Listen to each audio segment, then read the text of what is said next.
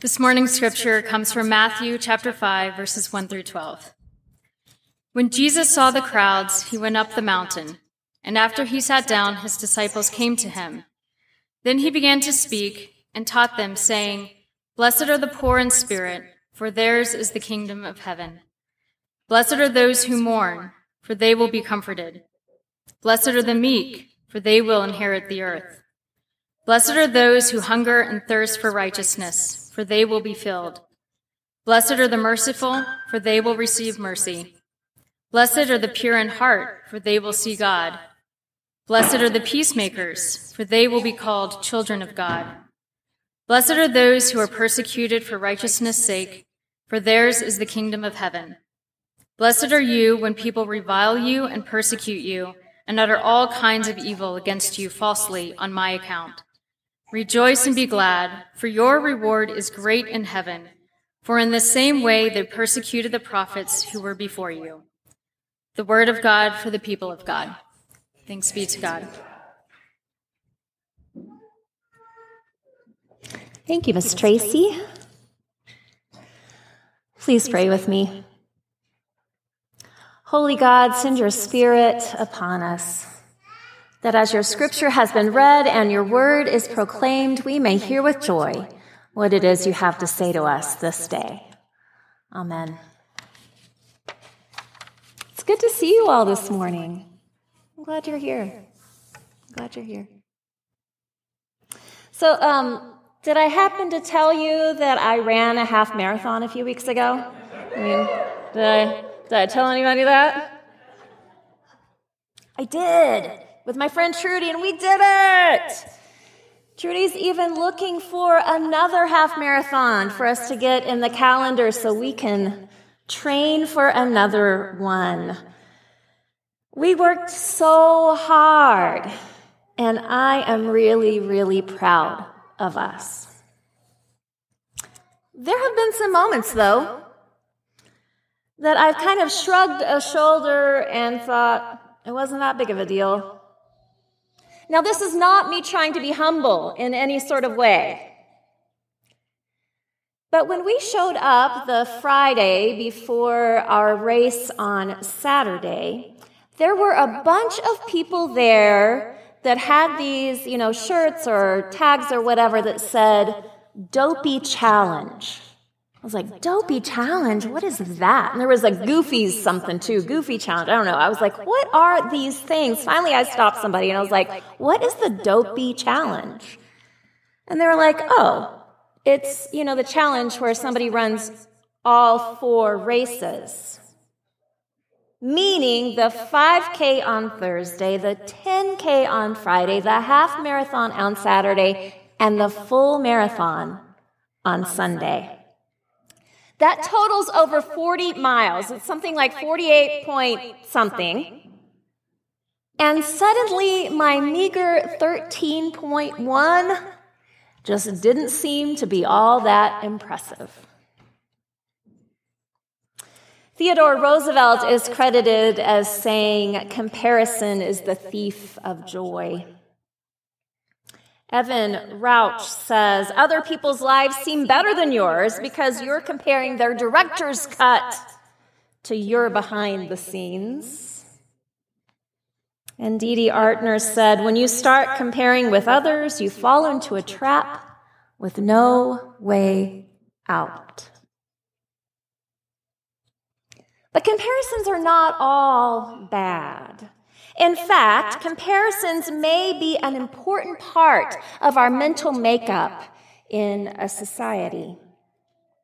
According to Psychology Today, social comparison theory is the idea that individuals determine their own social and personal worth based on how they stack up against others. When individuals compare themselves to others as a way of measuring their personal development or to motivate themselves to improve and in process to develop a more positive self image, comparisons can be beneficial. So sometimes looking at others as models and wanting to be like someone we admire can be a good thing. We can be inspired by someone who has certain attribute that we um, admire or who made a positive change. And because they did, we can too. Inspiring. However, it's a slippery slope. Because as we start to measure ourselves against others, we began to kind of see a continuum of people, maybe kind of an up and down continuum, of people that range, you know, worse than me, better than me. This can promote not only judgment and competitive attitudes towards others, but can also make you develop negative feelings about yourself. But social comparison is something that is deeply embedded into our culture.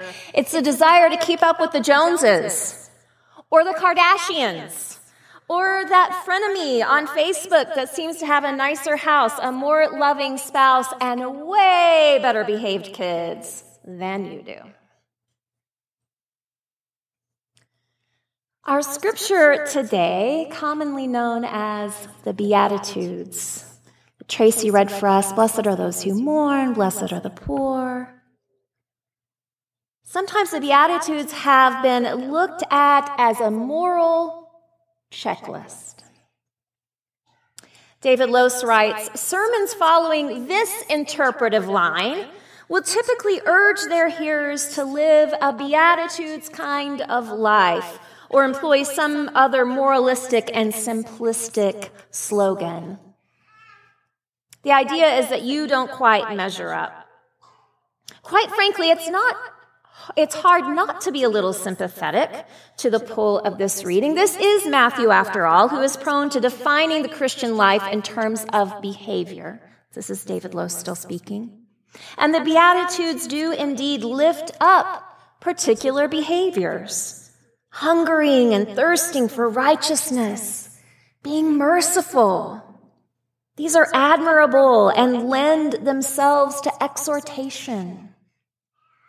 But while I can imagine imploring folks towards some of these ideals, it feels like it makes less sense to urge other Beatitudes as actions. Go be meek! And somewhat ridiculous when it comes to others, still be mournful. But Nadia Bolz-Weber, I don't know if you remember this, back in the fall we were talking about the Beatitudes and we kind of learned a different way of looking at the Beatitudes from Nadia Bolz-Weber. She shows them in a different light by saying, because what if the Beatitudes aren't about a list of conditions we should try and meet to be blessed? What if these are not virtues which we should aspire to? But what if Jesus is saying, Blessed are the meek, as not instructive? What if it's performative? Meaning the pronouncement of blessing is actually what confers the blessing itself.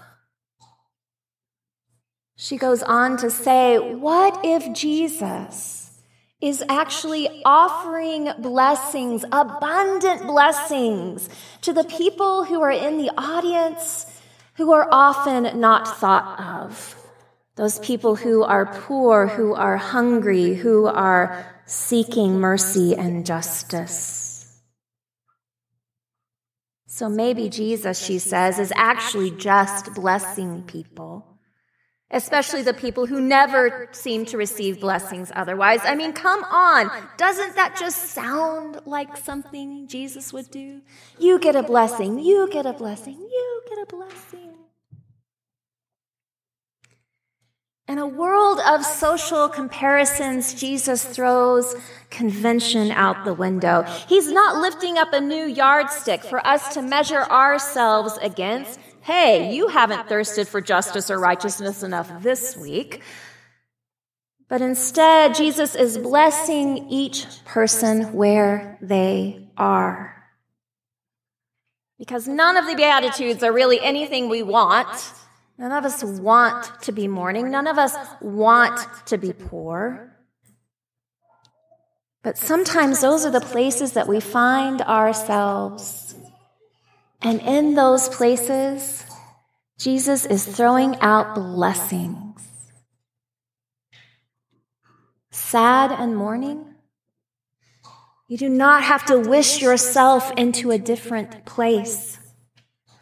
Where you are is a place of blessing. Frustrated with finances, life, relationships? You don't have to wait for things to be better to receive blessings from God. They're yours. Angry at injustice and equality in the world? Don't feel bad about how your emotions are playing out. Blessings abound in the struggle. These blessings are not anything so flippant as to say, oh, you'll learn so much from this experience, or good things come out of bad. It's Jesus saying that wherever you are, whatever is going on, God will meet you there. And God will bring all the blessings like a friend bringing hot chocolate and cookies and warm blankets, God brings comfort and grace and peace and deep love. And to that, there is no comparison. I pray these have been the words of the Lord for us this day. Amen.